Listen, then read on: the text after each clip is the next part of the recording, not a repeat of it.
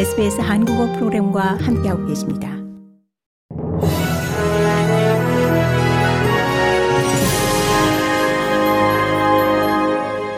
(2023년 11월 13일) 월요일 아침에 SBS 한국어 간추린 주요 뉴스입니다.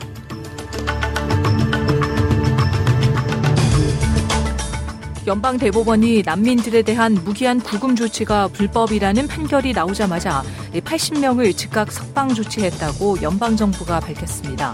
지난 15일 대부분의 연방 법원 판사들은 다른 나라로 이송될 수 없는 성공적이지 못한 난민 희망자들을 더 이상 무기한 구금할 수 없다는 데 동의했습니다.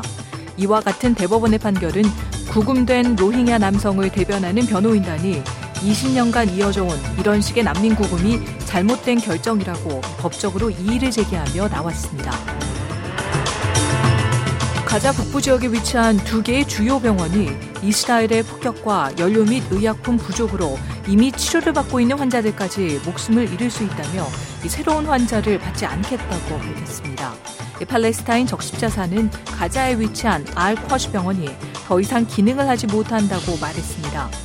국경 없는 의사회는 지난 12일 밤부터 알시파 병원의 직원들과 연락이 닿지 않는다고 우려했습니다.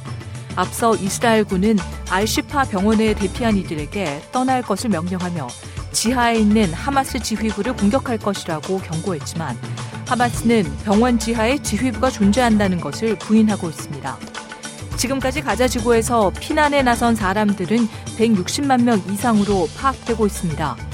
하마스 측에서는 이스라엘의 지상군 공격과 공습으로 1만 1000명 이상이 사망했다고 발표하고 있고 이스라엘은 10월 7일 하마스의 공격으로 1200명이 사망했고 200명 이상이 가자 지구에 인질로 잡혀 있다고 발표 중입니다.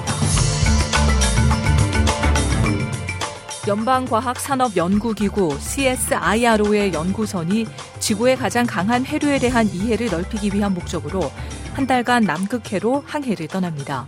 대륙의 댐이라고 불리는 남극 순환 해류는 얼어붙은 대륙은 차갑게 하고 만에 있는 북쪽물은 뜨겁게 유지하는 데 도움을 줍니다. 하지만 최근 자연적으로 발생한 유입으로 더 많은 물이 들어오게 됐습니다. 올해 남극은 대륙 주변의 해빙 면적이 가장 적은 기록을 세울 것으로 예상되고 있는데 이 직전 기록은 100만 평방 킬로미터입니다. 이번 연구선의 공동 수석 과학자인 타스메니아 대학의 헬렌 필립스 부교수는 올해의 해빙의 감소는 과학자들이 예상했던 범위를 훨씬 더 벗어났다고 말했습니다. 고국에서는 한미일 국방장관이 12일인 어제 회담을 열고 다음 달 중으로 북한 미사일 경보 정보를 실시간 공유하기로 합의했습니다.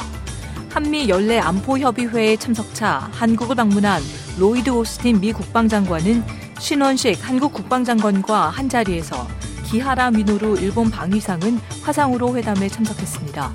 또 내년부터는 3자 훈련을 체계적이고 효율적으로 실시하며 다양한 영역으로 확대해 나가기로 했다고 밝혔습니다. 이상 이 시각 간 출인 주요 뉴스였습니다. 뉴스의 나혜인이었습니다.